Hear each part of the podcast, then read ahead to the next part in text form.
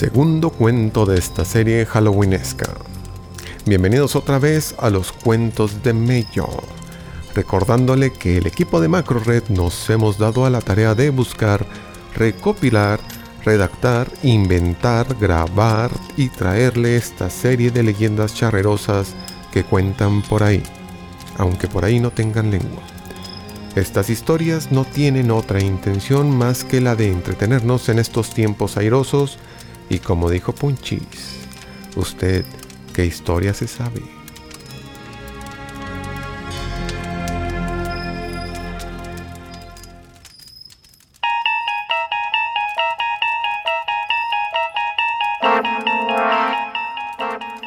Para eventos trágicos, accidentes de carretera. Y aunque tú no tengas la oportunidad de vivirlo, cuando pases por esta parte de madera, te toparás con esta calavera.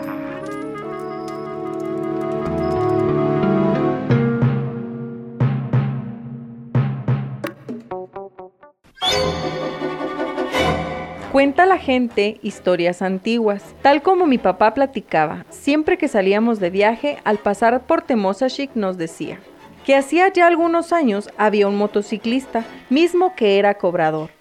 En uno de tantos de sus días de trabajo, al realizar su recorrido habitual, tuvo un aparatoso accidente en las curvas de la concha, a consecuencia del cual perdió la vida. Curiosamente, encontraron su cuerpo, pero nunca su cabeza. Y desde ese momento, según esto, dice la gente que se sube de polizón en el tramo de la carretera Temosachik a Madera.